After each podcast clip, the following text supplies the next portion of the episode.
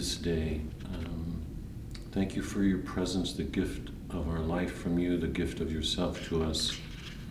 Um, without the help of the Eucharist, um, strengthen us in our efforts to carry you, to make you present in all that we do, um, particularly in our efforts to put ourselves away um, so that um, you can come to your fullness in us. Let that be.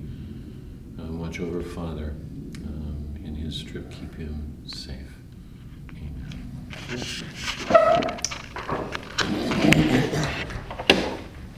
I've got a couple general thoughts that aren't going to fit neatly into what I organized, um, but um, so I want to give you some thoughts and um, let me get to that in a second. Let's do the poem. Okay. Um, Jones Very was um, a, a, a, friend, a Quaker. They called, they were called friends. I think they still are today, but I think most people know them as Quaker. He was a friend, a very devout man, um, very much like a Quaker. Um, he was a close friend to most of the transcendentalists. I think was um, thought to be included in that group with um, Ralph, Waldo Emerson and Thoreau and um, Charles Bronson. I can't remember. It's been so long since I've looked at that group, but and so many of the the more prominent members, Emerson and Thoreau, particularly Emerson, used to make fun of Jones Very because he, um, they were all Unitarians. You all know what Unitarians are. The, you, you, all, you all know the Transcendentalist movement, that um, the, the middle of the 19th century with um, Hawthorne and Melville, they lived at that time, Thoreau, wrote Walden, Out in the Woods, and Transcendentalists because they held this position of this transcendental power in the world affecting us they were Unitarians, so they lived at that time when the when the um, the Protestant religion was really in decline and decay. It was in collapse. All of the, the Protestant theologies had faded. Um, people ceased believing in Calvin and Luther the way they had. So the the whole Protestant world had had um, sort of declined into a code, a social code of respectability, and you get parodied everywhere. And Mark Twain, Miss Watson, who's very respectable and very Protestant, they live by codes. They, they don't believe in the doctrines that, that they held when they first came here, that they were adamant about initially, fervent about. That was all gone. The, the after effects was this transcendentalist movie. It was very intellect, uh, sorry, movement. It was this very intellectual way of looking at the life. Emerson was in the forefront. He's one. He's looked at as one of the sort of founders of the American psyche. To thine own self be true. Follow your own drumbeat. Um, self-reliance is one of his. I mean, to me, they're horrible, horrible. When if you, if you watch the people who put those into practice, it just leads to this kind of self-centeredness and you're not one with another. Um, so the Unitarians were not Trinitarian. They believed only in one God. They, they, they um, opposed the Trinity, the idea of a Trinity, didn't believe in Christ the way we do so. Jones Very was one very devout friend, Quaker, and Emerson used to make fun of him because Jones Very believed that the Holy Spirit moved him and that nothing that he did that was good um, could be separated from the spirit. It's that, it's that belief that man is completely corrupted and, and the only good he can do is under the influence of the spirit. So Emerson would make fun of him and, and, and go to the mantelpiece in his room and put his arm up here and say, So when I put my arm up here, are you going to say that I only did it because the Spirit moved me? it was that sort of mockery. Right. Jones Very believed that devoutly, that all of his good acts had their source in the movement of the Spirit. So he had this profound sense that through the Holy Spirit, um, man became one with another, completely, completely one. It, it's the idea of the indwelling of persons in the Trinity, that you became one with another completely. Um, and without the Spirit, we were lost here in our world. so this poem, The Lost, it, to me, it's one of the most beautiful poems um, in, in our tradition, the American literary tradition. It, it's just lovely. He's not a well-known poet. He's a minor poet. He's not a major. He's not like um, Frost, you know, or Whitman, Walt Whitman, who was looked at as the giant, um, or other major poets like that. He's looked at. Um, lots of people don't even know him, but if you know American literature, literature American letters, it's you, you can't read it without coming across this man. And um, I think some of his poems are among the most beautiful poems that we have in our tradition. This is one of them. I'm just going to read one because we've got so much to do with the wanderings today. The lost. The fairest day that ever yet has shone will be when thou the day within shall see.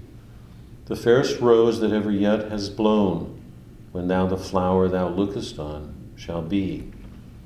But thou art far away among time's toys, thyself the day thou lookest for in them, thyself the flower that now thine eye enjoys, but wilted now thou hangest upon thy stem.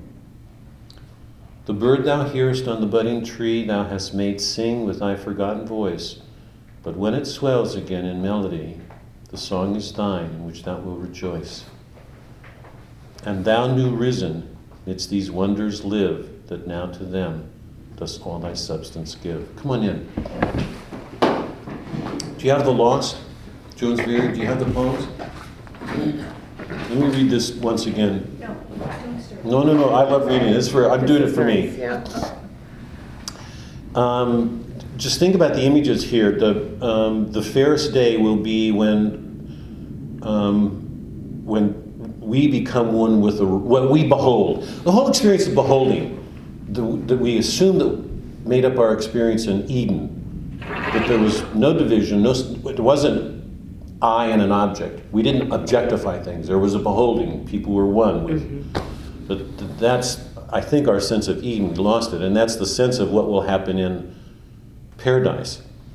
And that's what happens, as, as a matter of fact, in Dante's Paradiso. If we get there, um, Dante and Beatrice are moving towards the Empyrean, and at some point, he begins to read her mind and realizes that they're becoming one, even while they're separate. So, um, this is that sort of experience that he's imagining. But he says, Thou art far away among time's toys. What a lovely line.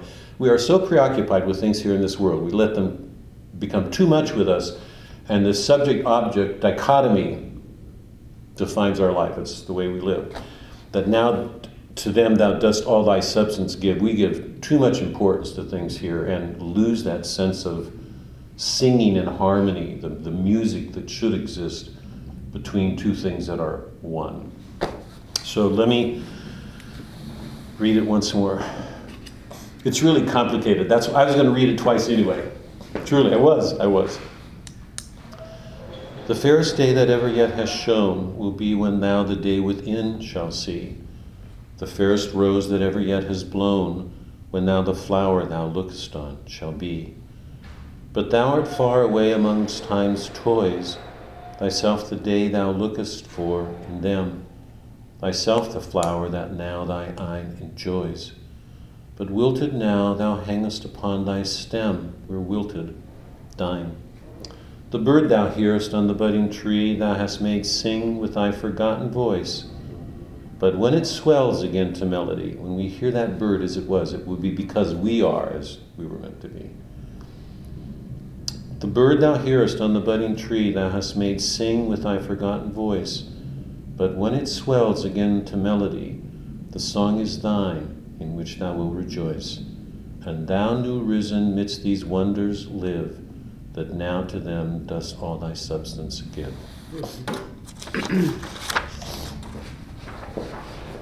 okay. Can you either move your podium over there or move that? I can't. So you don't stand in front of the board. Um, okay, a couple of things. I, when I started putting the adventure, it's been a, a long time since I've looked at the Odyssey like any of these things, um, even though they're so much a part of who I am. Um, I began looking at the wanderings again and realizing how much there was there. Um,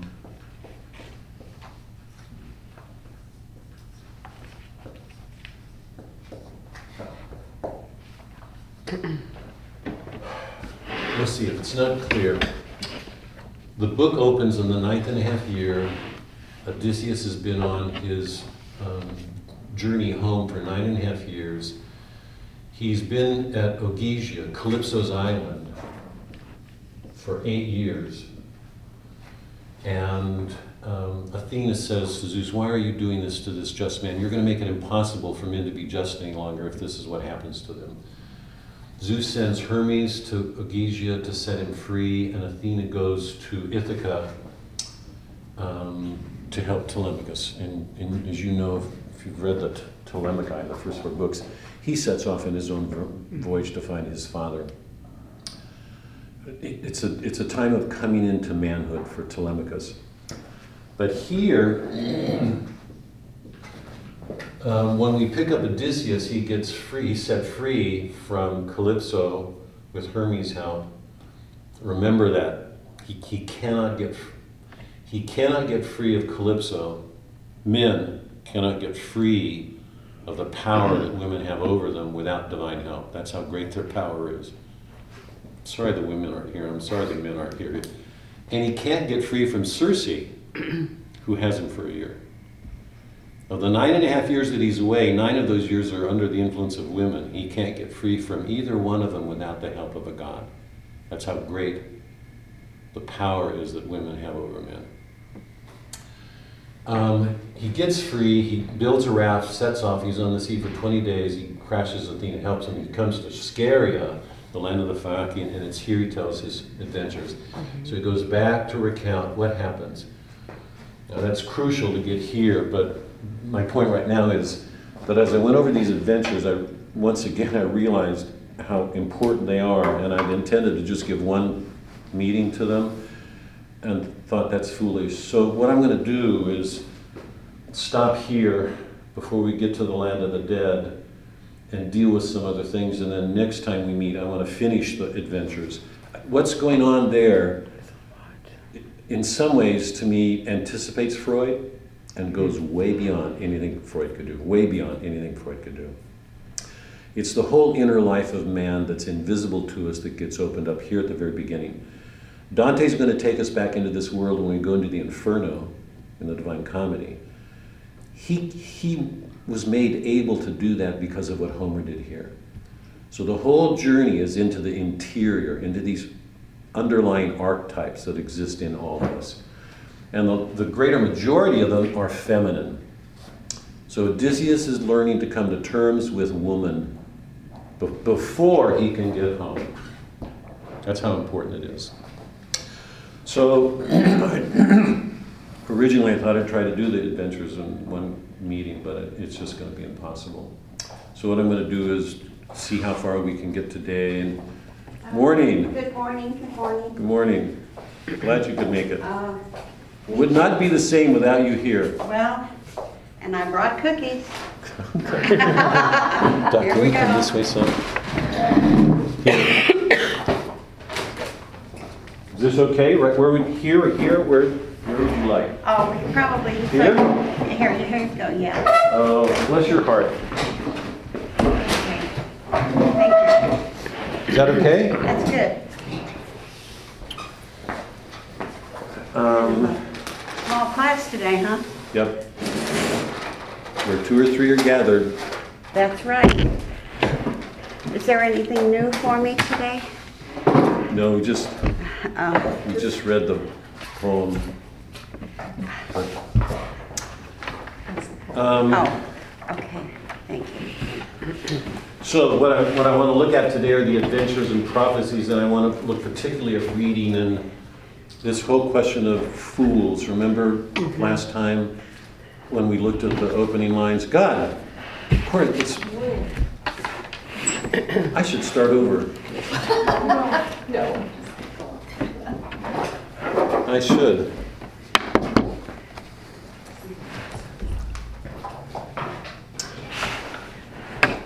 You, all of that is old.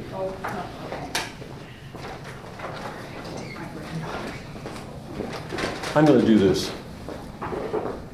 You two are too good to be here, because I thought Mass is not here. Is anybody, I didn't, wasn't sure anybody would come today. Um, Here, let- I'm gonna read Jones Very again. Sorry for those of you who've heard it. I hope you can, if you enjoy it, you'll be able to enjoy it once more. The poet, the poem we're reading today is by a, by a man who lived in the 19th century at the time that the Transcendentalist movement was at its height with Ralph Waldo Emerson and Thoreau and Orestes Brownson, that group. It was at a time when the Protestant religion was in decline in the 19th century. The whole eastern seaboard, which had been Protestant, vitally Protestant when the first settlers came here, um, was really in its death throes. Um, nobody believed in Calvin or Luther the way they had, or predestination. The great books on that crisis is Moby Dick and Scarlet Letter.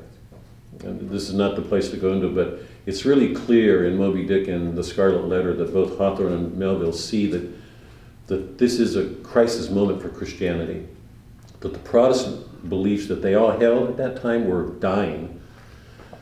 Um, and two worldviews were in conflict with each other a scientific worldview and a Christian world. uh, uh, two different ways of reading.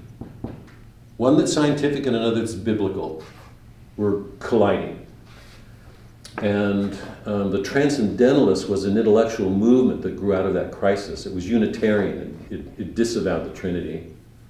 Um, Emerson didn't believe in the Trinity. They were Unitarians. They believed in one God. And that God was almost not a God, it was more like an idea. Jones Very lived at that time. He was a very devout Quaker. He, he saw himself as a friend, that's what they were called, the Quakers. And he had this very strong belief in the Holy Spirit, the workings of the Holy Spirit. He believed that, like most Protestants, that, we, that man is so corrupted that without the help of the Spirit, he can do no good. So, whatever good he does is only possible through the Spirit. When the Spirit is active in a person, he actually becomes one with the world around him through the workings of the Spirit, because that's what the Spirit does. He makes us one with each other. So, in this poem, he's talking about the lost.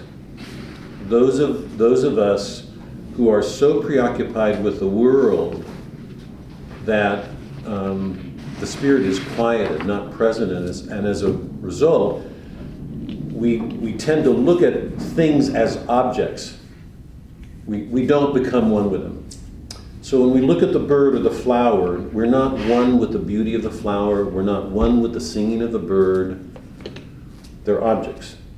Um, but, but a day will come in paradise when, when that dichotomy, that schism, that divorce will be over and man will be one, completely in harmony with the world around him. So this is Jones Very, The Lost. The fairest day that ever yet has shone will be when thou the day within shall see. The fairest rose that ever yet has blown, when thou the flower thou lookest on shall be. But thou art far away among time's toys, thyself the day thou lookest for in them, thyself the flower that now thine eye enjoys, but wilted now thou hangest upon thy stem. The bird thou hearest on the budding tree thou hast made sing with thy forgotten voice, but when it swells again to melody, the song is thine in which thou wilt rejoice. And thou, new risen, midst these wonders live, that now to them dost all thy substance give. We give too much to the world of things, and they're like time's toys, the things to be, and we are removed. We're not one with the flower. In paradise, that will all change. Um, thou hast made sing with thy forgotten voice, but when it swells again to melody, the song is thine. There will be nothing man ex- experiences. This is you're going to laugh at me. There will be nothing man experiences in paradise that doesn't take the form of poetry. Push poetry in front of me. How can it? How can it be otherwise? There will be nothing we do that won't be in harmony. Perfect harmony, perfect music. Per, you know, mm-hmm. it'll all be poetry. That's where poetry's tending. It's not this stuff that you should laugh at because it's quaint or effeminate or whatever people think. of. Anyway, it's a beautiful poem. I think it's one of the loveliest American poems that we have. Um, okay, I've got um, two general thoughts that I want to share with you before we start, and they don't bear dir- they bear directly, but they're not going to fit in with what I'm doing. But I, I have to say these. Um, one of them is this. I, I've been struggling with this. When I go to Mass, um, we, we went to the Priory at UD um, yesterday, I think, and we're immediately before the Eucharist and you know, the readings, and, and I've got this stuff on my mind. I just have to say this again. I, um, um, Dick was making fun of me after a couple of classes ago, saying that I think Bob's founding a new religion, making Achilles a Christ and Odysseus a Christ, and I think he was. I, I'm pretty sure he was having fun with me, but but I, I have to say this. Um, I, I hope it's clear how much I think of Achilles and Odysseus. That I, I think they're extraordinary, and I see I see them as prefigurations of Christ. They're not Christ.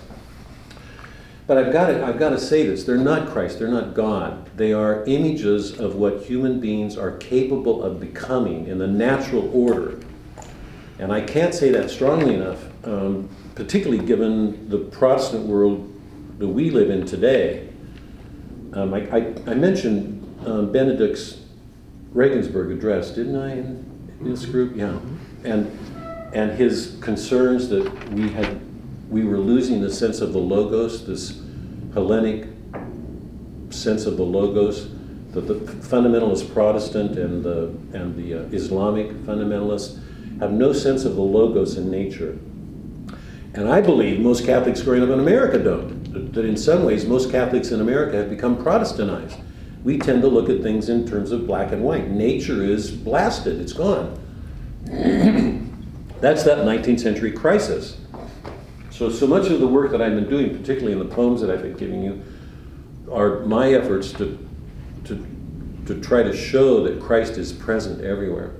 Anyway, I, I hope there's no confusion here. Achilles and Odysseus are not Christ, they're not close to him, but they are extraordinary examples of a goodness that is possible in nature, that in lots of ways um, so closely resembles something that Christ reveals to us that I think it's important to see that connection. So let there be no confusion. They are not Christ, but in amazing ways they are prophetic of Him. They, are, they already give glimpses of many of the things that Christ reveals. There are things that they don't know because Christ is God, all, all God, all man. So there are things they can't know, but there are amazing ways in which they anticipate it. And that was the whole effort of my last talk on the Iliad. It'll be the same for our last talk in the Odyssey, too. The second thing is this. Just in keeping with this notion of the logos in nature, it has to be said in Homer's world, there's everything is good. Everything is good. There's almost no sense of an evil. We will get to something close to that in Virgil's world when we get to the Aeneid. But um, there's nothing that is not good. Polyphemus takes out, um, eats half of Odysseus's men, picks them up, crushes them, and eats them. He's a brutal, brutal figure. It's important to remember that Odysseus is struggling at sea because Poseidon is angry at him for taking out Polyphemus's eye. And once again, we're reminded that, that the only way that I can look at the Homeric world is that Homer's aware, in the way that we are far more consciously aware, that we exist in a fall. The God, there are three themes announced at the beginning of the Iliad and the Odyssey. And the last one is a God is angry. Apollo is angry at the Achaeans, remember, because Agamemnon refused that uh, ransom. Poseidon's angry at Odysseus. Um, men unknowingly commit sins. Odysseus didn't deliberately take out the eye of a son of Poseidon. I, we don't have any sense that he was aware that he was Poseidon's son at all. And Poseidon's angry at him. Not for anything he knew he was doing. So Homer's very aware that human beings act out of a blindness and that their actions have consequences that very often they're not aware of. Uh, in, in, in amazing ways that, to me, anticipates Christ. Here's just one direct line forward to Christ. When Plato is one of the greatest readers of Homer, even though he objects to him, in one of the dialogues, I think it's the Phaedo, when um, Socrates has been condemned, con- condemned to death after, in the Apology, the, we get the courtroom scene, and Socrates is condemned to death. It's an unjust trial. I don't know if you're aware of the, the whole Socratic thing, but he's brought before a court and accused of being impious. And it, it's so clear that the people who are accusing him are the ones who are impious. He's, he is a pious man. He anticipates Christ. He's being unjustly condemned. It's, it's, a, it's a prefiguration of Herod and Pilate with Christ. He, he's unfairly condemned. He goes to jail. In the Phaedo, his friends come and try to persuade him to leave, to run away, to, to escape. Socrates says, No, I can't. Um, the state raised me, even though the state's wrong in what it's doing, my life depended on it. He, he has to suffer an unjust death. He knows it. And he says that it's better to suffer a wrong than to give suffering yourself or to do a wrong to another. How much does that anticipate Christ? It's wiser, more virtuous to suffer a wrong before you do a wrong to another person. As far as I can tell, he got that from Homer. Odysseus didn't know that he was committing a crime when he put out Polyphemus' eye. He wanted to get out of the cave. But we know at the beginning, or Poseidon, Poseidon is angry at Odysseus because he took out the eye of his son. So Homer is very aware that, that men make commit these wrongs without fully knowing, without fully being aware of what they're doing. So remember, in Homer's world, there is no evil as we know it. There is no black white. The, the, the natural order for Homer is good. Polyphemus is brutal. He's not evil. Men can become really bad by their actions. Men are capable. We'll, with the, you, we'll, we'll see this with the suitors. Well, you've already seen it. They're capable of doing really bad things. um, but that's because men can become impious and turn from the gods and become these monstrous creatures themselves. Okay. Um, what I'd like to do this morning is go through some of the readings um, very, very quickly.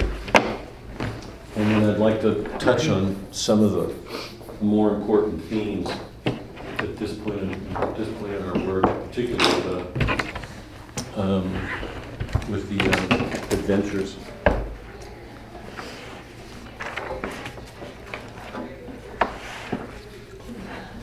Um,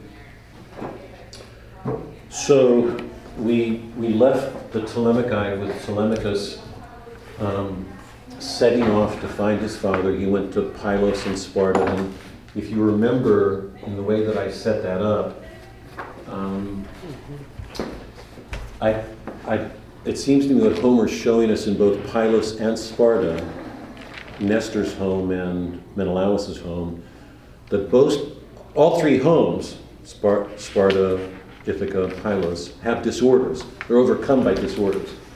And, and Pylos is worse because you've got 100 suitors um, trying to take Odysseus' place.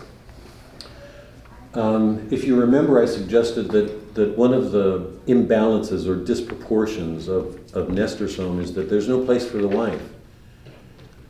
they not only live in the past with a wound, he lost his son, his, his, his present son grieves for having lost his brother, Antiochus, remember?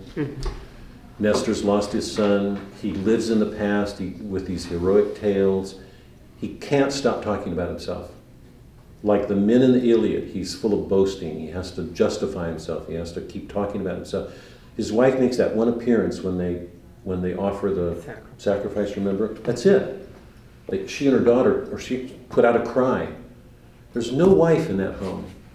It's a male-dominated home, to put it sort of briefly. When we get to Sparta, um, again we see a home that lives in the past, that it has not escaped the past and its wounds, its suffering. Helen's answer to that is to give drugs. Remember, I think I read, didn't I read Yeah, that passage yeah, where she said it'll make you forget the death of your father and mother. I, did I comment on that? What would happen to Telemachus if he took that? Because remember, he, he's holding himself against um, Orestes, Agamemnon's son, because Orestes killed Aegisthus, the man who killed his father. And right at the beginning, um, everybody praises him. The gods praise him, humans praise him because he had the courage to do such a hard thing. Telemachus keeps berating himself because he wonders if he will have the courage to do what he has to do, which is defeat these suitors. So, what would happen if a son were given drugs and he had disorders in his home to deal with? When the drugs make you forget the death of your father and mother, what can you do? So, Helen's answer is to take drugs. And so, there are these wounds of the past, the betrayals, the, you know. I, I, I think Homer means us to see that both Nestor and Menelaus have good marriages, but there's something lacking. They live in the past too much. And the whole question of the Odyssey is, in some sense, how to escape the past. How do, how do we deal with the burdens of the past in order to come into the present, which in a, remarkable way anticipates Christ? If we can't keep living in a before and after, we have to find our, our meaning here in the present. For a Christian, it would be redemption and living Christ. And, but it's, it's already here for Homer. So Telemachus sets off to find his father. When the adventures begin, Odysseus is uh, on Calypso's island, and Hermes comes, Hermes comes to um, set him free. Just very briefly on 89, page 89. Let, I just want to run through some passages here in the adventures. Um, remember, Ogygia is in the, in the opening book, in the very beginning, is called the navel of the waters. The navel of the it's the umbilical cord between earth and the divine. The umbilical cord, the navel of the waters. The bottom of page 89. But after he'd made his way to the far-lying island, he stepped then out of the dark blue sea and walked on over the day land until he came to the great cave where the lovely haired nymph was at home. She's singing and weaving, like the women do here. She was singing inside the cave with a sweet voice as she went up and down the loom and wove with a um, golden shuttle. Um, Circe sings and weaves. Um, on page 90 at the bottom, tells Calypso that he's come to set Odysseus free. You, a goddess, ask me, a god, why I came, and therefore I will um, tell you the whole truth of the tale. It is you who ask me. It was Zeus who told me to come here. I did not wish to. Who would willingly make the run across the endless salt water? And there is no city of men nearby nor people. Now remember, she lives in a cave. There are no men close by. This is where Odysseus has been.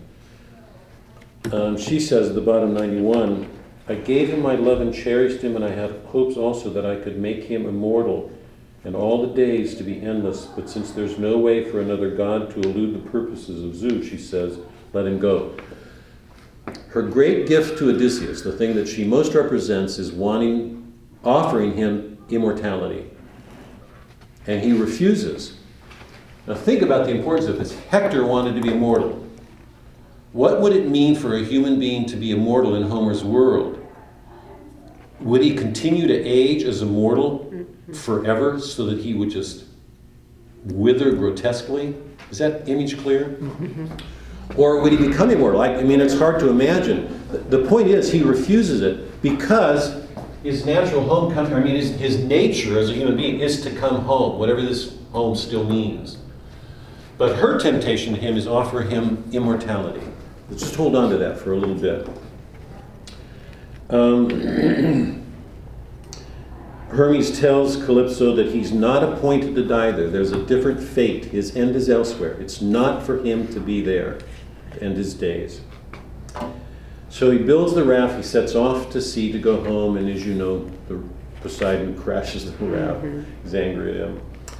Um, and he ends up on Scheria, Scheria, the Phaeacian island, and asleep. Nas, um, Athena goes to Nausicaa, um, and in a dream, she awakens these feelings of marriage and tells her to, makes her aware that she needs to go take care of the laundry to get the clothes ready. Hold on to that image. Nausicaa is given to dreaming, to idealizing things. When she sees Homer or Odysseus, she, she sees the possibility of a husband, this handsome looking man, and, and Alcinous, her father, even offers her in marriage. Um, um, when Odysseus bathes there, Athena glorifies him, and Nausicaa looks at him as a god. Keep those images in, in mind when you think about um, um, Nausicaa. On page 112,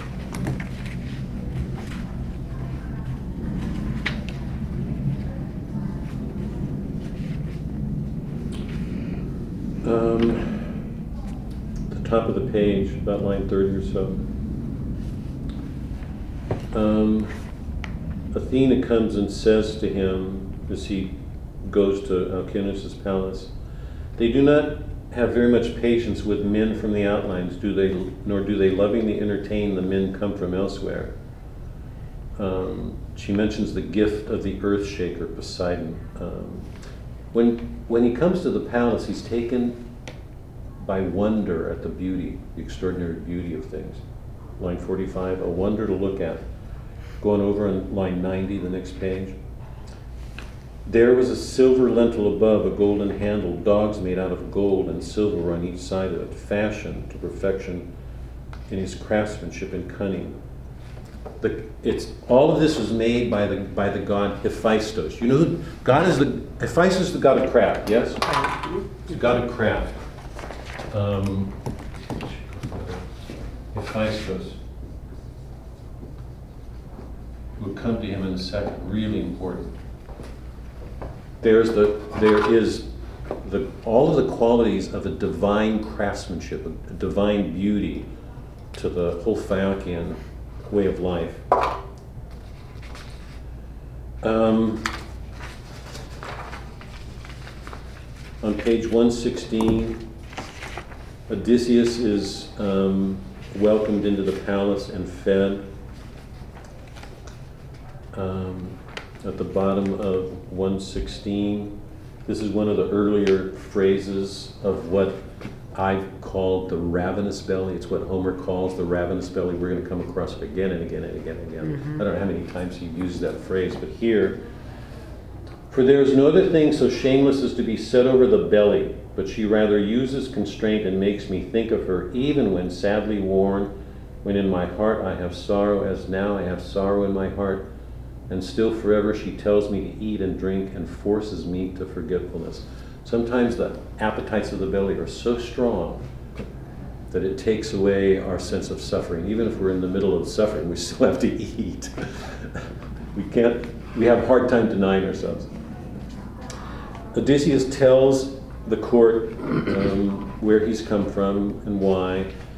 Alcinous gives a feast, and Demodocus, who's the um, singer there, begins to sing about the war at Troy, and it brings tears to Odysseus's eyes. And that's when Alcinous notices it and um, um, wants to hold games as a way of consoling him. But for a moment, just think Demodocus is the Homer figure in this community. He's the bard, the seer. He sings the song in the center of the community, he pulls everybody together. So we're made aware that the poet the bard, the seer, the, the vates, the vates, the Latins call it, the seer. Um, he's the one who is the source of knowledge. Everybody defines themselves by these stories. They, they let a people know its history, its identity with the land. And Demodocus is blind.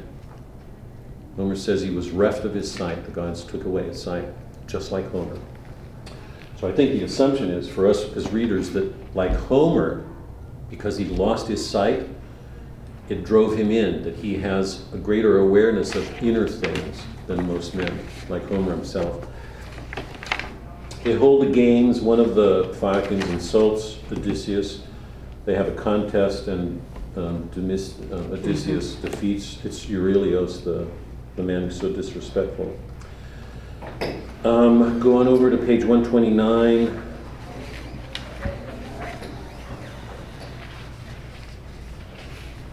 Morning. Good morning, sorry. No, no, don't be. Come on, glad you're here.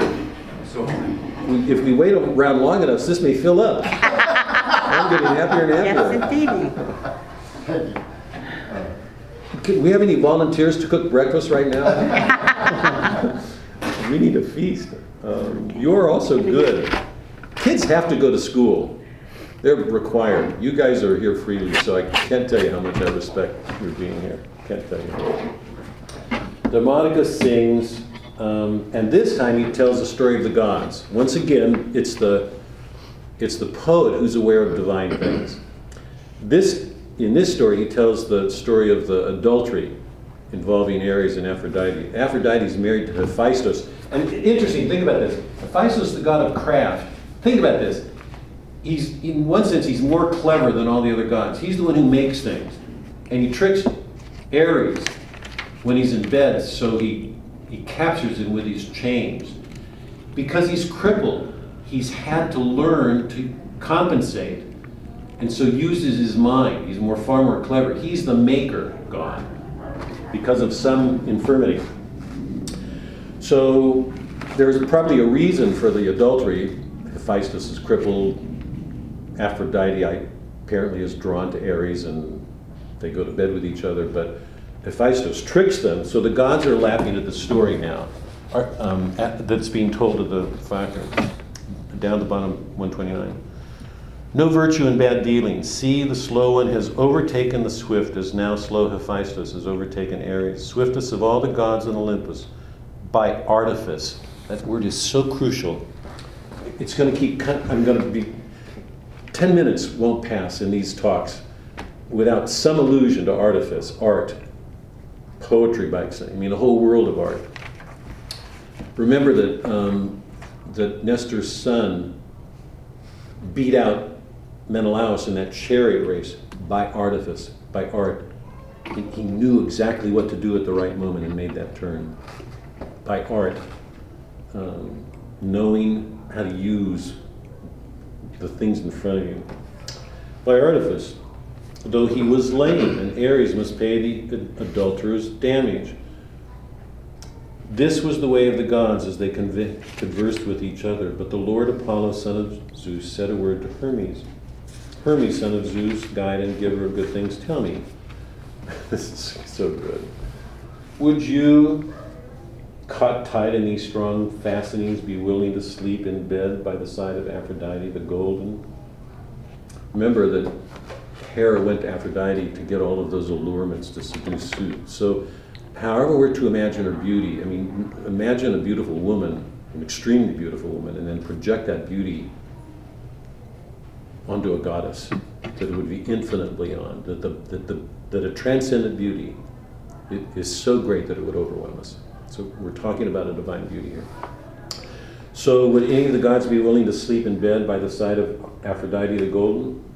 Then in turn the courtier Argeiphontes, that's Hermes, answered, Lord, who strikes from afar Apollo, I wish it could only be, and there could be thrice this number of endless fastenings, and all you gods could be looking on, and all the goddesses, and still I would sleep by the side of Aphrodite the Golden. Beautiful sense of understated irony, I mean, that Homer has. For us, we are so arrogant. For us to pretend that we are somehow superior to Homer because he lived 2,000 years ago, how many people have the ability to understate or, or see things ironically the way Homer does. It's, it's extraordinary. Anyway, they all laugh. Um, and then um, Alcinous has a couple dance. And once again, the couple's remarkable for its art. Their dancing almost defies gravity. The bottom of 130, Alcinous asked Halios and Laodamas to dance all by themselves. Sorry, I used to be able to read this. My eyesight is getting, and I can't read with glasses. Um, one of them, bending far back, would throw it up to the shadowy, a ball up to the clouds, and the other, going high off the ground, would easily catch it again before his feet came back to the ground. Then, after they had done that, they played their game and um, perform their dance on the generous earth. Go down a few lines. Wonder takes me as I look at them. It's almost as if they defy gravity. Isn't that one of the things that amazes us when we watch when we watch a good athlete or a good dancer, a, um, a fine arts performer in some way? I think part of the attraction for us is that they seem to almost overcome nature. They master it. And, and we're in wonder to see them do something that most of us can't do. Um, Odysseus is going to make his farewell on page 133. Nausicaa says to Odysseus as he prepares to leave um, that um, he, that he remember her as the one he owes his life to. Um, Demodocus sings once again, and this time he sings of the Trojan horse, and once again he brings tears to Odysseus' eyes. Odysseus takes his, um, his mantle and covers his head, and Alcinous sees it again and asks him again. He's troubled. This is twice now that he's wept. This is a heroic man. He's weeping. Um, and on page 135, in, a, in a, one of the, we keep getting these descriptions of the Phaeacian ships and they're all like this, but this is the most telling. Alcinous says again, Tell me who you are. Tell me your land, your neighborhood, and your city, so that our ships, straining with their own purpose, can carry you there. For there are no steersmen among the Phaeacians, neither are there any steering oars for them, such as other ships have. But the ships themselves understand men's thoughts and purposes, and they know all the cities of men and their fertile fields, and with greatest speed they cross the gulf of the salt sea, huddled under a mist and cloud, nor is there ever any fear that they may suffer damage or come to destruction. It's at this point that he recalls a prophecy given to him. Says, Poseidon would yet be angry with us because we are, we, we are convoy without hurt to all men. He said that one day, as a well made ship of Phaeacian men came back from a convoy on the misty fate of the water, he would stun it and pile a great mountain over on top of it to hide it. So he gives this prophecy without any thought, and he's going to give Odysseus. If you've read, have you read? Do you know what happens? Mm-hmm. Do you know? I do. No.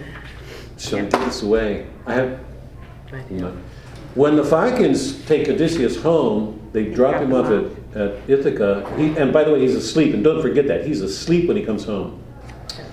The Phaeacians turn back to go home, and just as they're approaching their homeland, they are stunned, struck by Poseidon, and turned into a mountain.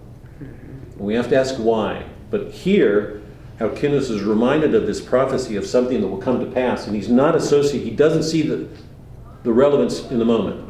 He misses it. Um, so he said, Tell us who you are on page 11, I mean, page 131, chapter 9 the bottom of the page, I am Odysseus, son of Laertes. Crucial. They have been singing of the heroism. In the first song that Demodocus sang, he was singing of Odysseus. That's why he wept.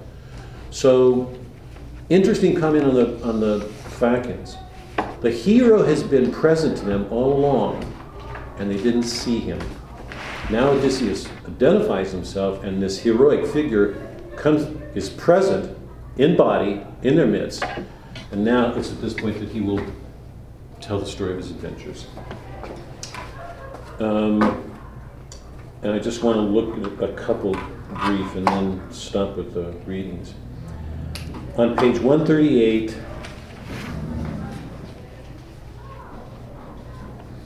he begins the story of his adventures, in the middle of the page.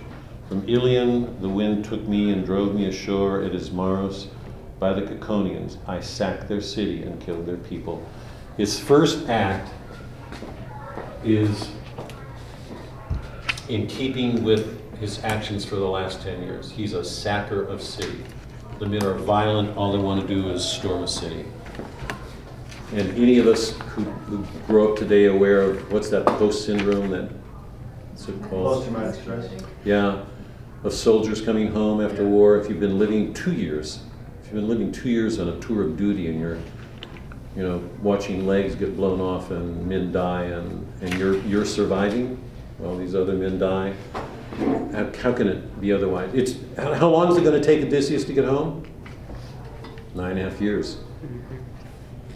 Was Homer naive about such things? I don't think so. First act is to sack a city. The next act, appropriate, appropriately, what's the first thing you do when you want to get out of a war zone? Take drugs and forget about it. Next, I mean, it's so amazing what this man knew. He goes to the lotus eater and they offer them this flower that will make them forgetful of home. Bottom 139. But any of them who ate the honey sweet fruit of lotus was unwilling to take any message back or to go away, but they wanted to stay here with the lotus eating people, feeding on lotus, lotus and forget the way home. He loses a, lot of his men here, and they all go back to the ship weeping because they don't want to, they don't want to leave. Cyclops, page 140, top of the page. Cyclops, who putting all their trust in the immortal gods, neither plow with their hands nor plant anything, but all grows for them without seed planting. These people have no institutions, no meetings for councils. Rather, they make their habitations in caverns hollowed among the peaks of a high mountain, and each one is a law for his own wives and children, cares nothing for the others. I wasn't going to do this, but you've all got this list. On, on, Do you have the study guide? Yeah. If you have the study guide, you should have this. You all have it? Yeah, here. Um, Okay. If I can turn this, might help. Um,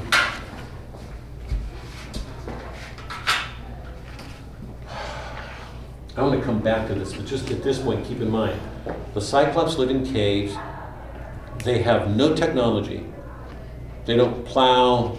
There's no art. They, they take Zeus and the gods for granted. They have um, no institutions, no law. Each one is a law unto himself. It's, it's Homer's anticipation of what we would call the private will.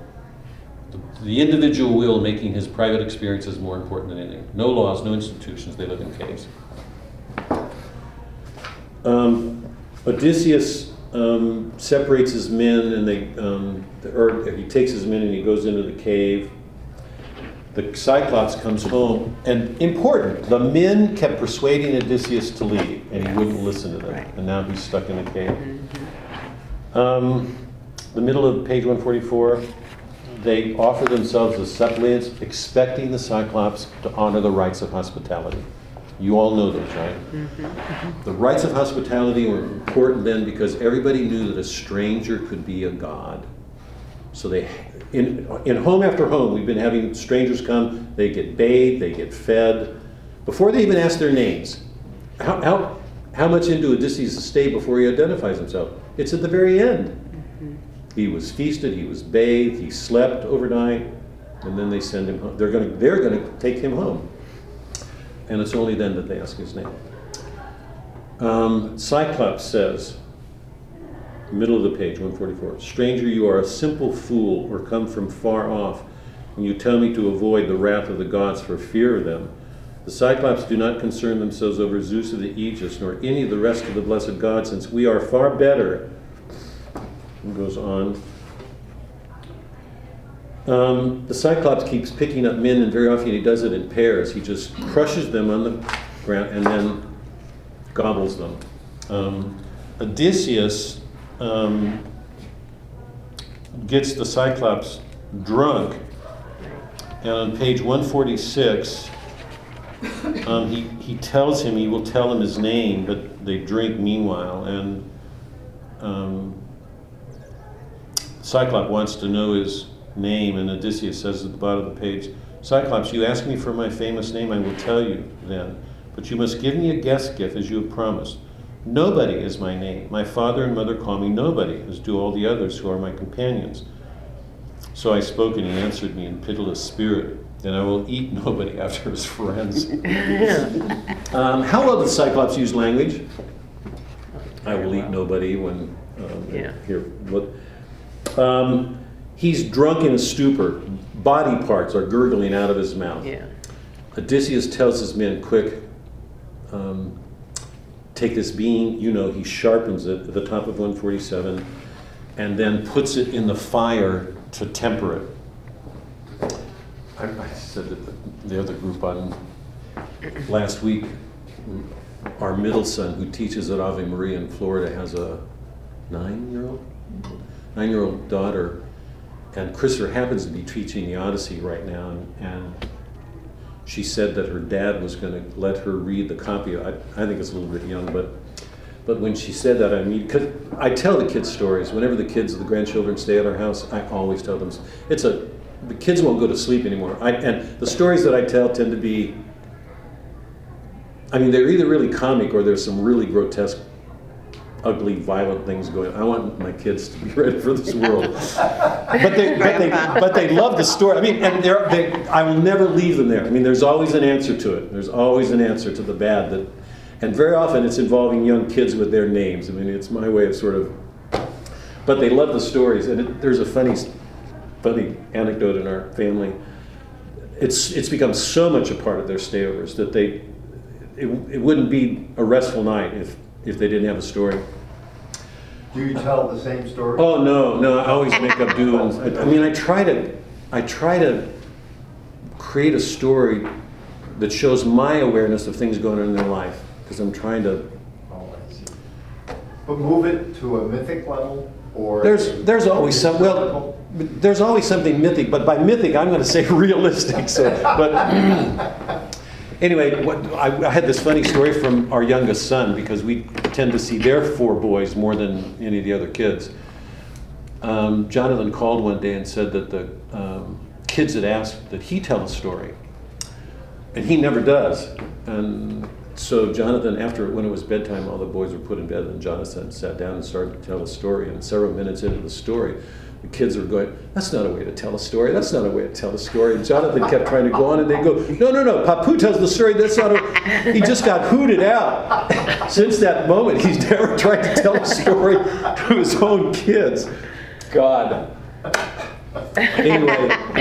I was Sienna, our, our our middle son's oldest daughter was on. I was on the phone with her last week, and she said Dad was going to let her read the Odyssey, and and I ran to get this passage because I knew if she was going to read it, and I read this passage to her. I'll read it, and I'd forgotten that in one of the stories, I worked in this passage, and it wasn't about the it wasn't I wasn't retelling the the Odyssey, but what I did was work this into some story that the kids were involved in, you know. But I was using this image, and I'd forgotten that I told it. She said, "You, you told me that," and and, she, and her first response, "God, he, he describes things so vividly, you feel like you're there that you can actually see it." This is the passage that I was on the phone loving this passage. I think because we were doing this class, you know, I'd been reading over the Odyssey again and came across this and.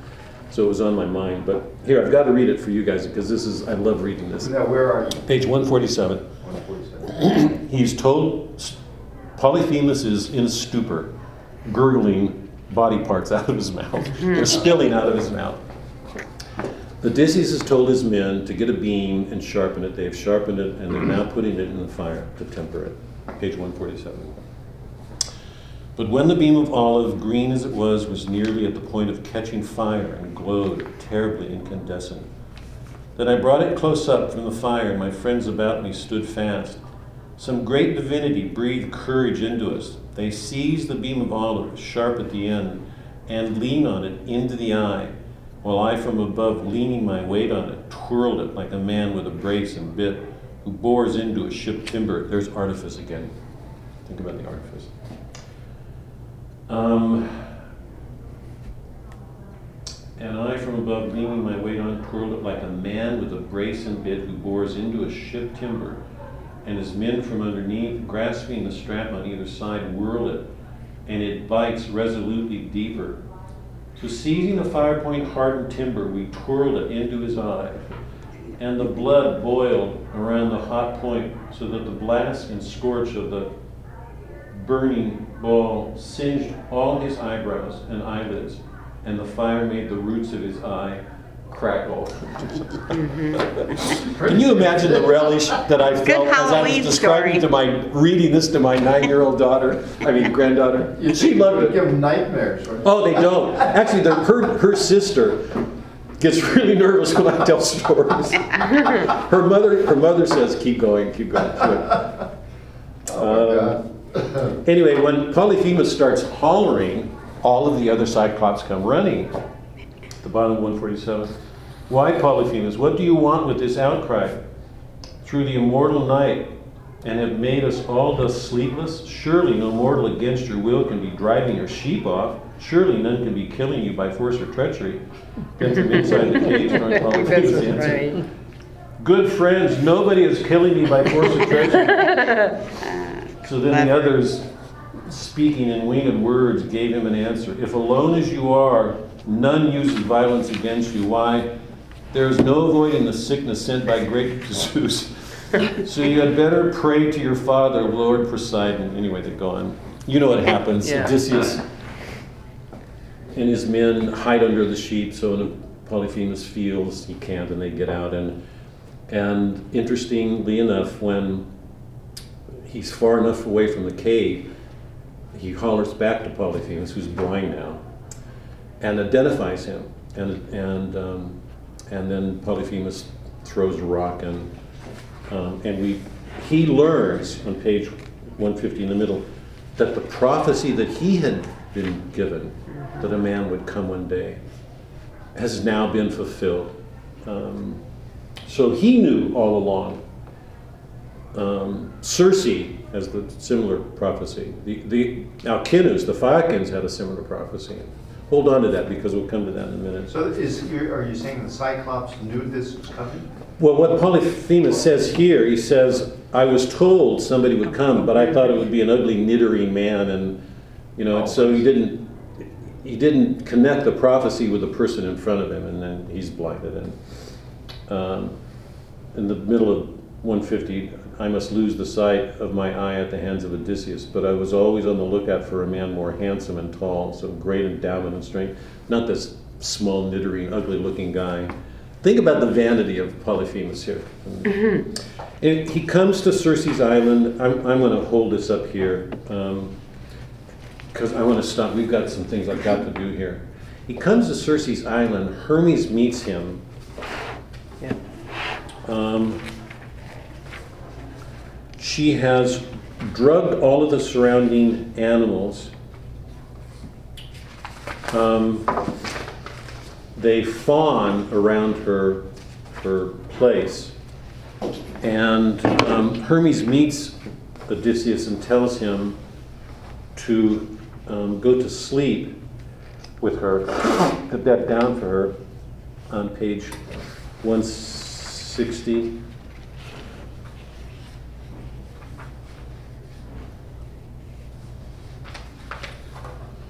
Towards the top, so spoke Argeiphontes. Um, he, he searches the ground and goes to this plant and plucks out this plant and said, The gods call it moly.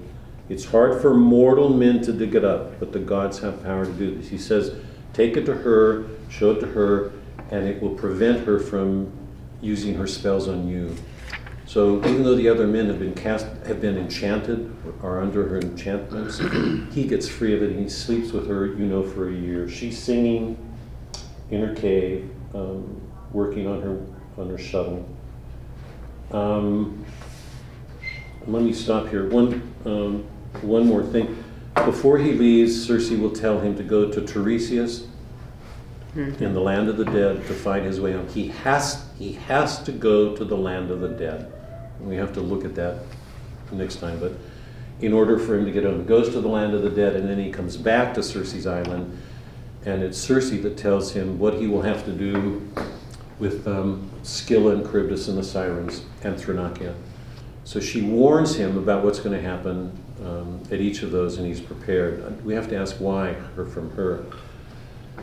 Um, one last thing, just quickly, we, we skipped over the Laestrygones. Um, um, I just want to look at one brief passage with them on, on uh,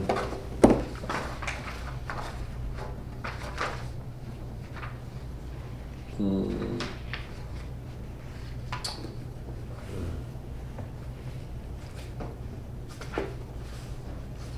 on page. Sorry, we're just. Um, book 10, line 80. What page is that? 154. What is it, Doug? 154? Yeah, they come to the Laestrygones um, over on page 155. But when they entered the glorious house, they found there a woman as big as a mountain peak, and the sight of her filled them with horror. At once she summoned famous Antiphates, her husband, from their assembly, and he devised dismal death against them. He snatched up one of my companions, prepared him for dinner.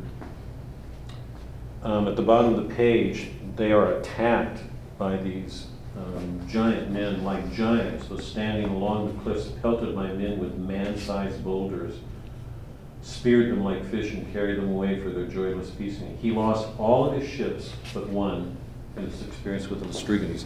And remember, the queen of the Laestrygones is a woman as large as a mountain. So let me stop for one second. Sorry about that. Um, Plato, in the Republic, when he talks about the soul, I've, I've given you this image before. He says the soul has three faculties. And he, get, he gets this clearly from Homer. There's a rational faculty. Um, if we were on a die, if we were in a desert dying from thirst, and we saw two pools of water, and next to one of them was a sign that said poisonous we would make a distinction, our reason would make a distinction not to eat that um, and drink from, or not to drink from it, to drink from the other. So we have this rational power that's capable of making decisions, making judgments about things. There's an appetitive side to man, an ap- because he lives in a body, the appetites. And I've given you this before. The appetites can take two forms. They can be the appetites for noble things, like the good, the beautiful, the true, those things that make man honorable. And we call that, Homer called it, Plato called it, thumos, anger. It's the appetite that, that wants some higher good and that has to deal with the things that threaten to take that good away so that if, um, if a robber came into our house or somebody did something to our daughter or our wife or our husband, something in us would get would be aroused to anger to do something to stop that person from doing whatever that is because it means that much to us. The lower appetites are directed towards the physical things, the bodily things. Sorry, it's not the physical things, the things of the body. Now, just quickly, because um, this is going to, it's to play in a major way into everything that happens here. What rules the soul of, let's say, the Cyclops? Is there any question about that? With the lower appetites. Right? Yeah. Or, or. They're or brutal. is- that- or- what- Do they consider him having a soul, a soul at all? Yeah. Yeah. All things, everything in nature. Everything in nature? Everything in nature. The, the gods are in nature. Okay. You know, wood, trees, I mean, nymphs are, you know, rivers, it's, there's a soul. And Homer would say all things have a soul, and mean it. But there's a difference between all things and humans because humans have a rational soul. And it's, but So the, the Cyclops would be here, clearly, right? Yeah, And wouldn't Odysseus be somewhere here? I mean, he's a man of many ways. He uses his mind, Right. getting out of problems. He's trying to get home. And he's spirited at times. He gets angry. He has to, he's going to fight the suitors. So you can see this. I don't want to go into this in any depth right now, but I want you just to hold on to this. Um, where would you put the suitors at home? more the physical. Physical. Wouldn't it? Yep, Um, the suitors would be here. I'm giving something away here. In some ways, isn't Cyclops an archetypal image of what goes on in the suitors? That, that he is an image of the brute in them and what they do. The suit, the Polyphemus picks up the men, dashes them, crushes them, eats them. There's a woman at the end of the story, before Odysseus will kill the suitors, who says, These men have been eating away my life. They have broken my knees, broken them down. Because in order for the Cyclops to, the suitors to live the life they've been living, they have to break down the life. They have to take for granted and use other people to get them to feed them. Hmm. Would So would that be like breaking down civilization Yeah, or life? But people, People. just, let's keep it concrete, just people. That is, they're using people for their own means. What about the maidservants? I don't know if you're there yet, but the, the maidservants are sleeping with the suitors nightly. Odysseus is going to kill them off too, the women. Where are they? Clearly here, okay, so just, Now, did you say the word for appetite i- is ramos? What, what did you say? No, no, I'm just using the word appetites generally, but it takes two forms. The middle form, the, the, the, the desires for the higher things, Yes. was given the name thumos, anger. Thumos, Thumos. thumos, T Oh, H I Y M O S, Thumos. thumos. Okay. Um, Anyway, hold on to that image because it'll, it's going to be important for what we do. Because I'm going to ask as we go along, um, where are all the people that he, the, the cities that he met, the peoples that he met? If these are archetypes, and I believe they are, where do we find them at home? So as you continue your reading and Odysseus gets home, what I'm going to ask you to do for next time in our last meeting, the fourth meeting we have, is see if you can be aware of, of where that underworld, this, these adventures that he has, what he learned from them, what he took away from them, that makes it possible for him to have a better home when he gets home. Where does he find them? How does he deal with them? Is that clear? Yes. Because what's at issue here is reading. How well does he read? How well does he learn from his from all that he learned on his journeys to make it possible for him to bring order to his home, to bring justice and order? That's what this whole book is about. You said, I think you said last week, something about him being able to look below the surface. Say again? I think you said this phrase, uh, Odysseus learns to reflect in a way to look below the surface Yes, of things. yes. He sees it at another level. Yes, yes. And that's what you're saying here. Yes, yeah, and now that's what I hope I can make clear here. Um, Before I do, I want to just make, I've got two things to do before we finish up here. This, and then I want to read some things, but, so, if we looked at this briefly at this point and brought it up to date, this is what we see. Telemachus set off to find his father, and we saw that all the homes in the opening are in some form of disarray. There's some disorder going on. Families struggle with disorders. We all know, we all have families. We all grow up in them. He's learning about families. Odysseus is at sea, and remember I told you, the sea is in some ways an image of grace. It's an image of what's irrational. It's not man's home. But here, he has to learn to deal with it. And the sea, in this sense, is all those things that are indefinite, that shift forms. Remember when, he, when, he, when the men had to capture Proteus, the old man of the sea, and his daughter mm-hmm. said to Menelaus, hold on to him. This, I, when I used to teach this in class, I'd tell the kids, when things get rough in your life, hold on. You know, trust. Menelaus has said, when the old man of the sea shifts forms, when the people that you think you know suddenly change, hold on. Because the nature of life is shifting, changing constantly. Menelaus had to hold on. He became a bear, a lion, a wolf, a tree. Remember? So the sea is that from which all things come. It's that which is indefinite. It's like I said that it's like being. In Dante's world, in St. Thomas's world, it would be being. All things come from it. And all things seem to shift. Things in life don't remain the same. So one of the things Menelaus had to do was hold on while it changed in order to learn from him how to get home. Odysseus is doing this big time here. He's at sea this whole time. And it's here where he learns all these things. So we're entering what I'm going to call the world of the unconscious, the subterranean part of us, the dark part that we don't see very well. When he tells the story, he's giving visible images to a whole world that's invisible to us. We can call it a metaphysical or an ontological world. It's the deeper world. And I hope it's clear he cannot get home. He cannot get home without reflecting on this. He has to tell these stories, he has to learn about them, he has to become self reflective. He has to learn, um, or he won't be able to bring order at home.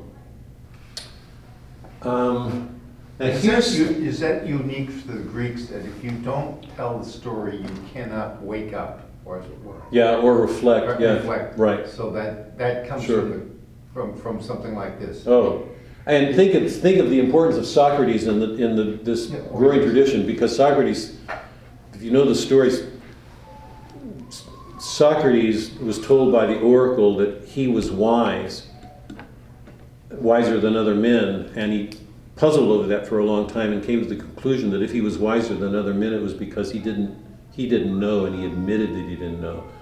So Socrates' whole enterprise was to question himself, to know thyself.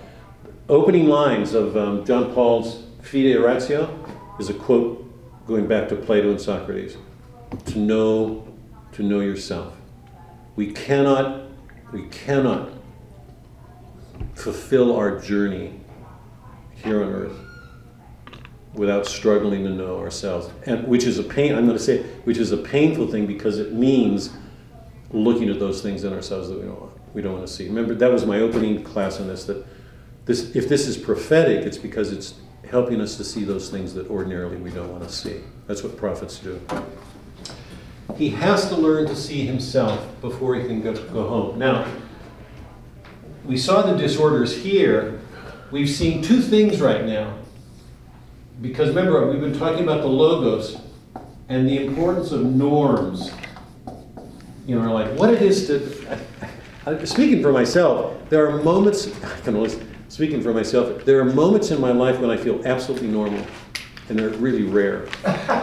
Well, I'm, I'm being honest too. I mean, I, the, the disorders that I carry around me, the riot that goes on inside of me. But there are times when I feel utterly calm, and it's at those moments where I consciously am aware that that's what being normal. We, we live in a society that wants to encourage us to always be hectors, to be greater than everybody else. Chesterton is a man I love because he was the first one that made me realize that being ordinary was where we should be. This whole thing is about norms. The Phaeacians and the Cyclops lived together at the farthest removes of the earth. We, I didn't read that passage, but it's there. And the, the Phaeacians moved because the Cyclops became so over, overbearing. Both of them live at the ends of the earth where nobody comes. We learn that from both of, from what I've just read here. They're not used to people being around. The Phaeacians are a people of technology. There's no technology here. What the Greeks, by the way, called techne. Techne in the Greek means to make. That's all it means, techne, to make. But it's the rational mind making things. The Cyclops use no technology. They take God for granted. They're like the people who grew up today saying, let God do it. God will take care of it. That's Phaeac, I mean, that's, Cyclop, that's Cyclopean. Let God do it. So the, the Phaeacians, Nausicaa is a dreamer. She idealizes everything. They are people of art, their cultivation. I'm, to me, They are the prototype of modern America suburbia. They have nothing to do with battles or wars. They want to get away. They want to live in a world of peace. It's an ideal world. It's grapevine, and it's where we live. Um, the Cyclops are at its opposite extreme. They're brutal. They live in caves. They eat people. They devour. So Homer's showing us the extremes here. When he sits down to tell his story, he tells all of these adventures where we learn about the minds of men. Okay? So the sea is at the center from one perspective, and another, it seems to me, Ithaca is.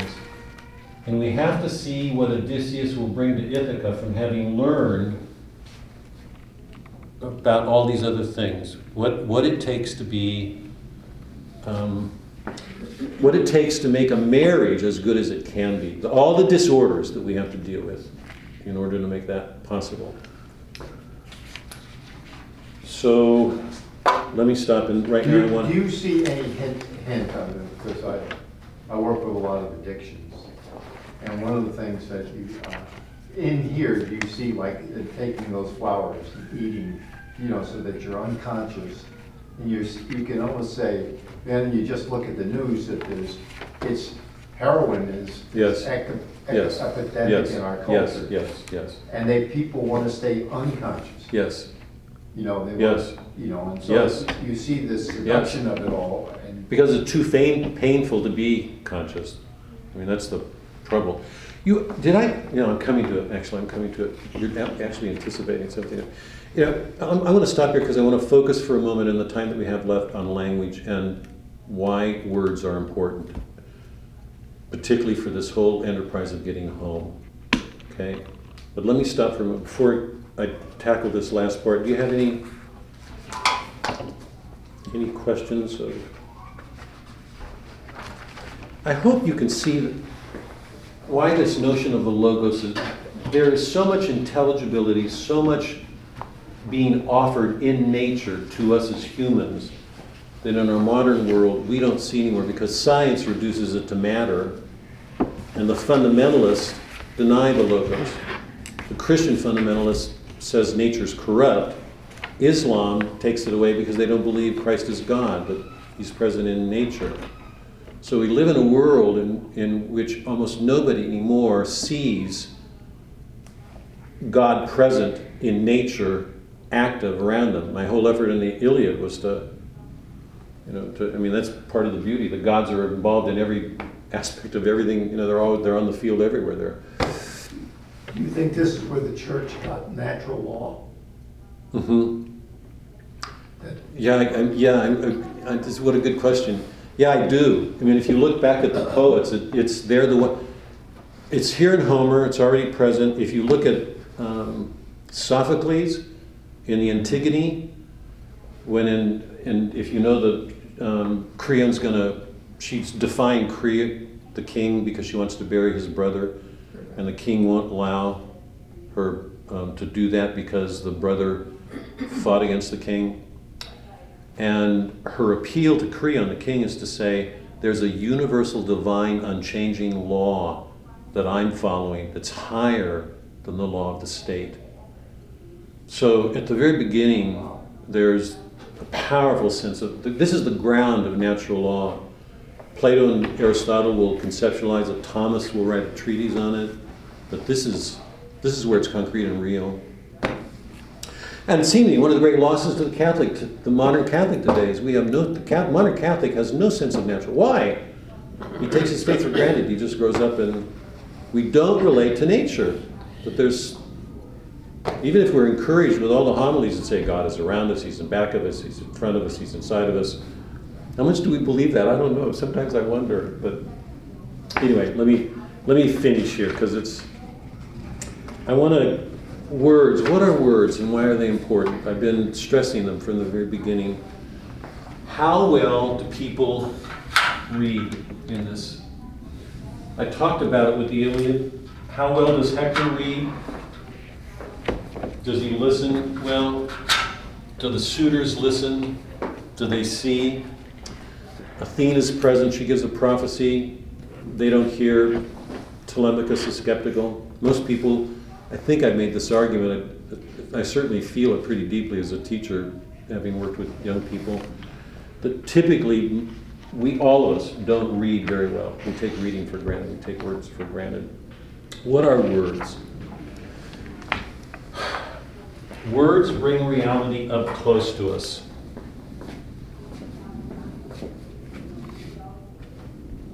Words are educators of thought and feeling. They bring up close and they even bring into us the world outside.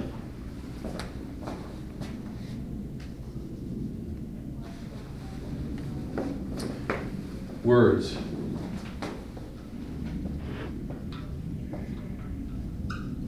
Wait, wait, no, sorry. God, my, in alio esse. God, Robert, it's getting worse. God. In, in, words make reality present in alio esse. In alio esse, in another mode. The Latin for the medieval, in another mode. Words make reality present to us in another mode. Suzanne has pictures on the fridge. I think most women do of families. If you go into a kitchen, it's so it's so common to see pictures all over the house, and very often pictures on the fridge. A woman spends a lot of time in the kitchen cooking. It's interesting. I, I, I don't have a I don't have a phone. I, I won't get one. I don't. That whole world bothers me. But Susanna is constantly bringing the phone to me and showing pictures that are, you know, texted from all of our kids. Um, she's so much more um, ready, eager to see those things. I'm, I'm off. But in another mode. Why are they there in the fridge? Because that person, that child, Christopher or Kayla or whoever it is, is present in another mode. Why in church? Why do we have a statue of Mary or Christ or the, you know, in another mode? They're there. So words make reality present to us. We read this stuff because suddenly a whole aspect of reality is brought to us. We take it into us and make it one with ourselves. So words are capable of doing that. How well do the Cyclops read? They don't. They don't. One eye. What does that mean? Why? Right. One, le- One literal, dimension. absolutely literal. One level. One The, dimension. the great, yeah, one, yeah, absolutely. One, the great thing that Homer's trying to teach us is to hold two levels of reality together at the same time. That he's trying to help promote what I would call a vision of depths or distances, a vision, a way of seeing that involves depths or distances. To see in the concrete episode, Diomedes fighting Glaucus, you know, whatever the scene was, Achilles fighting Hector. To find a point in that concrete episode that connects with something higher, what we call the anagogic, the divine level. It's to teach us to see with analogies, to bring two levels together in the same moment. So that the mystery that we're all involved in gets partly open to us. Because the alternative to that is to read like the Cyclops, to read literally, to stay on just the physical level of things and miss. Nobody's killing me by force or treachery. You know? So the whole function of the, the importance of poetry is to bring that world to us up close in another mode, in, in medias, in alio esse, in another mode. Okay. So some of the things I want, we've looked at epos, epic. It means a word, but it's a divine word given to us that the poet receives. Epic. Napios, remember that word, napios. Fools. Remember in the opening, it was one of the major things. Fools, they didn't get home. Why not? Because they don't read well. Fools means napios, childlike. You can't use language, can't understand. Suffering. Suffering. Odysseus is called long suffering Odysseus. Long suffering Odysseus. What does the word suffering mean? This is going to be amazing, I think. It was amazing for me when I first looked into it and thought about it. Long suffering Odysseus. Over and over and over again, it says he's suffering. Um,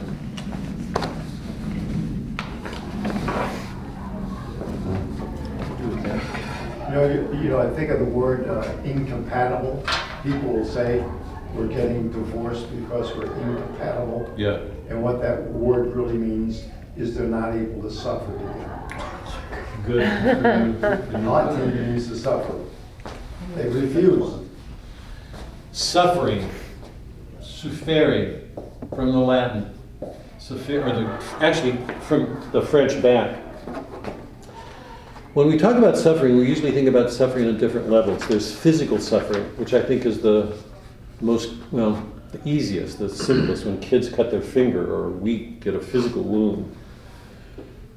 There's another level of suffering um, that we could call anguish or anxiety, that um, we feel a tightness in our breathing, something's upsetting us, we're, you know. There's a deeper kind of suffering that I would call something more along the lines of anguish or torment. It's what we feel when we've been betrayed, which is almost wholly spiritual. And at least in my own experiences, I say that's by far the more overwhelming. If we feel betrayed, it's like our whole life is. It's the word that I'm looking for. It's like a rupture in being. That every, being is ruptured, it's divided, it's cut. It's like we fall into a black hole. It's, it's what I've called in tragedy the tragic abyss. Odys- Achilles was isolated and alone. He entered that abyss, and it's there where he learned to see things differently. The word suffering comes from the Latin suffere, to carry up from underneath. Think about it. Suffere, to carry up from underneath, to bear. It's not great. To bear, to carry up from underneath. Um,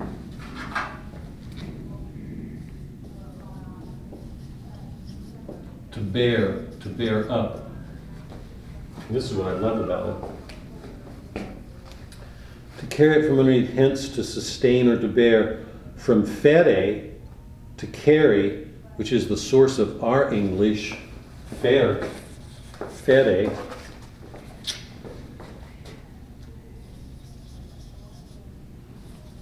Source of our English, fertile. I love this fertile. It, it's meant to be productive, fertile. It's where growth takes place. This is what a French philosopher once said. We only suffer in relationships. In relation to, if we, if we were like the Cyclops, we'd probably go off and think we'd be happy in our world. Um, this is a, by a contemporary, dead now, but a man named Louis Lavelle. We are told that in pain we pass to a lesser degree of perfection. It's inevitable that this passage should affect our interior activity. We have an awareness of what we've just lost. It pains us. we know that at one point we had something and now no longer have it a husband, a wife, a child, a leg, a job, and whatever it is. We feel a loss in us. It's the source of a suffering and anguish. But the very awareness of this loss introduces in us, as has always been held, a growth of consciousness which is not itself a loss. To be conscious, to be reflective, to give birth to something new in conscious. Consequently, there is born in us a new being, very different from the being we were before we began to suffer. My spontaneity is curbed. I'm not, I hope, my, I'm not as cavalier, I hope, as I was when I was younger. Not as innocent, thinking that everything was okay when I know it wasn't. Um, my spontaneity is curbed, it's true, but my reflection and my will come into play to compensate for what has been taken away from me. My activity, which has been up to this point instinctive, is now spiritual. My will is changed, my mind is changed. We bear up something fertile, it's productive of something. Odysseus is called long suffering Odysseus. Okay? Homer finds wisdom in suffering. We all know, we have, we've all been told forever that the wise men say that we can't attain wisdom without some measure of suffering, that the very basis of our wisdom is suffering, that we grow to see things differently through our suffering. The question that I've been asking, has he learned? By the way, with, with respect to this question of reading and using words, who is the worst reader in this whole epic? Who reads, who misreads the most? Penelope, the suitors, the maidservants, Telemachus, Odysseus, his companions. Who's the worst reader, would you say? Trick question. Oh, be still. God, Odysseus, why? Because he keeps being told these things and he keeps ignoring. I mean, everything he's been told, don't go to the island, and he goes to the island. His, his um, comrades say, I mean, everything he's told not to do, he goes and does it anyhow. It's, it's it's just, Yeah, I think that's a little bit of an overstatement, but I It- it might be a little bit. He- He's, he's wise, he's adventurous, he's exploring, he's doing things, but a couple of times with Circe and, um, I know it was with Circe and I think with Calypso, the, the, his companion said, don't do that. right, don't do that. and he does it. Um, um, Virgil's going to make a lot of this in the Aeneid, but I think there's something to be said about it. Nobody reads well in this book. I said it, but people tend to be blind. They're not conscious enough of what they do. Has he learned, you know, telling these stories to reflect on them, so that what he brings to home is um, somebody who's more attentive, more careful. He puts on a disguise. He puts himself away. First thing he does is get himself out of the way to deal with problems at home. He has to learn to put himself away. That act. But up until that point, it seems to me, he, he's one of the worst readers in the book. And it's not because he, the, the suitors are awful readers, so Cyclops. They're, they're, they're worst reader, it seems to me, for worse motives. But if you look at it, most of the people in here are not, they don't read well. Long suffering. The word calypso, this is crucial, comes from the word kalyptane, from the Greek, calypso.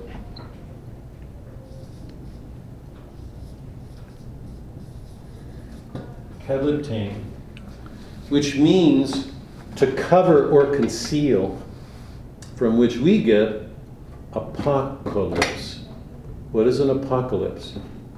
Apoca, apoc, Revelation. to reveal, to uncover, to unconceal. Revelation is bringing out from concealment the dark things. Now think about Calypso's role in this. I've said this before. The two gravest dangers facing Odysseus in his journeys are from, well, most of the adventures are women, some, some archetypal form of something in women. Lots of them destructive and violent. The Laestrygons queen is larger than a mountain. I want to come to that in a minute. Nine of those years are with Calypso and Circe. Calypso offers Odysseus immortality. She seems to be an Im- archetypal image of the beauty of a woman that men associate with perfection. In her, I have my rest. When you see that perfection anywhere, it's like it draws a man into it, to rest in it, sexually, spiritually, the beauty of a woman. Calyptine is the same source of our word, hell. How much Homer schooled Dante? Hell is cognate to hole, cavern, or hall. Where do the women generally reside? The, the Cyclops? Caves, holes. Um, by her very being, Calypso seems to present a threat to Odysseus by keeping him hidden, concealed from others, and possibly from himself. The state of being in darkness or hidden in hell, in a hole, in this immortality, this spiritual world she offers to him, stands in contrast to the action of Kleos in the Iliad, which requires that a hero come out. The great call for the for man in nature is to come out, to be who he is, to find himself. Remember, nobody in the Iliad dies without being named. To become who we are, is our, whatever we've been given to be. This kleos, this need of a man to come out to realize himself, is so important that all three heroes, Achilles, Telemachus, and Odysseus, they grieve at the thought that they would die in any other way that was heroic. Remember when Achilles is in the river, says, I wish I'd died back there in the land. When Odysseus is racked at sea, when he makes the wreck, he, he's grieving because he doesn't want to die at sea. Telemachus grieves to think that his father might have died in some heroic, unheroic way. It's natural for, for us as humans to come out. Calypso poses the greatest threat. She, he's there eight years. So, whatever that is, it represents some aspect of woman um, that, that poses a threat to man. Um, Odysseus' name means distasteful. It comes from the Greek odusome. Oops, I, AI, sorry. A D O U S S O M A I. To be angry with or hate. Wherever Odysseus goes, he brings pain. If he's a norm, he, he's, he's like a prophet. He's, he's going to be distasteful. What happens to the Phaeacians when they convey him home? Their ship's turned into a mountain. What happens with the Cyclops? He loses an eye. Wherever he goes, he brings pain. And remember, this is really interesting. I uh, forgot this. Um, the the Phaeacians have no fear. This this whole thing of technology. It, it, it seems to me there's nothing about our technological world that Homer didn't understand it is true. How do their ships move? Like thoughts over the sea. What do we do with technology? We get from here to Egypt, or like thought. Through what? Techne, technology. What's the great danger for anybody who begins to feel like he doesn't have to be afraid of the sea, nature? What's the gravest danger? Self-destruction? No. What's the gravest danger? To be to, to approach dealing with nature as if you have no fear of it, as if you could master it. That's your God. Hmm? That's your God. Well, who's in the sea? Who's of the sea? Poseidon. Poseidon. The gods. Is there any aspect of nature in which the gods aren't present? No. To have the hubris that you think you can overmaster nature, to not have any fear of it, what happens to them at the very end? What have you guys? What's that movie? The uh, Jurassic Park. Yeah. Same thing. I mean, it's like he's read Homer. Just when you think you can master nature and get a hold of it, what happens? I mean, that's the whole Jurassic. Yep. sequel. I mean, that sequence of movies. Yeah. Just when we think we've mastered nature, don't all of it? Eh, we go through nature thinking just, just about the time I've mastered something, we find ourselves on our face, mm-hmm. on the floor. You know, this sense of hubris of mastering nature. Odysseus is like an image of what's normal that that is the source of pain to call other people back to reality, whether it's the Phaeacians or the Cyclops or. Um, I'm going to read this just for fun and then we're done because it's it shows how clever Homer is. This is an example of the punning that goes on in the Greek that uh, we lose in our translation. When Polyphemus asks Odysseus name, he calls himself nobody. He uses the Greek word utis, which sounds like Odysseus' name, Odys. Okay? Nobody is pronounced Udis, like Otis. Odysseus is with Odyssia, Odyssia, Odys, Odysomia. Udis is nobody. Sounds like Odysseus' name, Odys. Later, after Odysseus' men blind the Cyclops and his fellow Cyclops come and ask what's wrong, he says, Nobody, Utus is killing me. Utus is killing me. Odysseus is killing me. Utus is killing me. Does the Cyclops see that? Not a clue. Not a clue. Fittingly, the other Cyclops conclude that if no one, metis, no one, that's what they say, nobody, nobody's killing you. It's just like when I read it here, it was funny. No one, metis, is hurting me. He doesn't need their help. The two words they use, metis, M-E, with a circumflex, T-I-S, metis, sound together exactly the same as metism, which means cunning. Who is Odysseus? He's a man of cunning. He's re- reputed to be a man of cunning. He uses his wit all the time. Um, which means cunning. The ironies pile up here. Odysseus is nobody. He's not there. He's no one. He's hidden in the cave of the Cyclops. And at a time when one of their own most desperately needs their help, the Cyclops can't see that the no one who is hurting Polyphemus is a person of cunning they cannot see. All of these puns are in the word because Homer's showing us these multiple dimensions of reality through language. And while he's doing it, we're aware that the Cyclops live in a cave and see none of this. So, what Homer's doing is not only telling us a story, he's trying to cultivate a love of language to see, to see beneath the surface of things. So, next week, here, next, here's what I, I had two questions for you. Here, wait, look, two questions. Wait, three. Next week, where are the wander? Can we find what happens in the wanderings at home? All of them there. Scylla and Charybdis, all of them. One. Um, what do we learn about men and women from all of these things, the, the archetypes, particularly in the land of the dead? What do we learn about men and women? And the last one is all of the companions are destroyed on the island of Thrinacia, off the island, when they eat the cattle of Helios. Yeah. They've undergone lots of trials. Why over something seemingly as ordinary, as, as mundane as eating cattle? Why are they all destroyed then?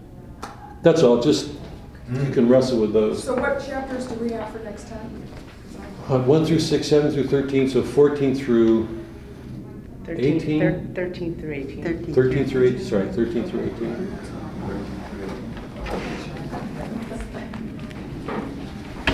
Thank you very much.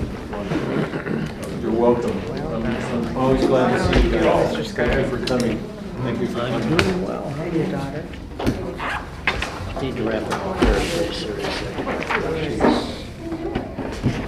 pretty much psychotic at this point. and I don't know what's gonna happen next.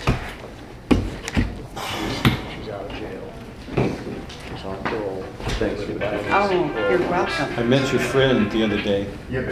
She's heavily. Forgot her. She was at the gym. She said she sat behind you that Oh, Sunday. uh, Carol? Carol and, Yeah. and her husband just converted. Oh, yeah, uh-huh. Wow. Yeah. Wow. Awesome couple, yeah.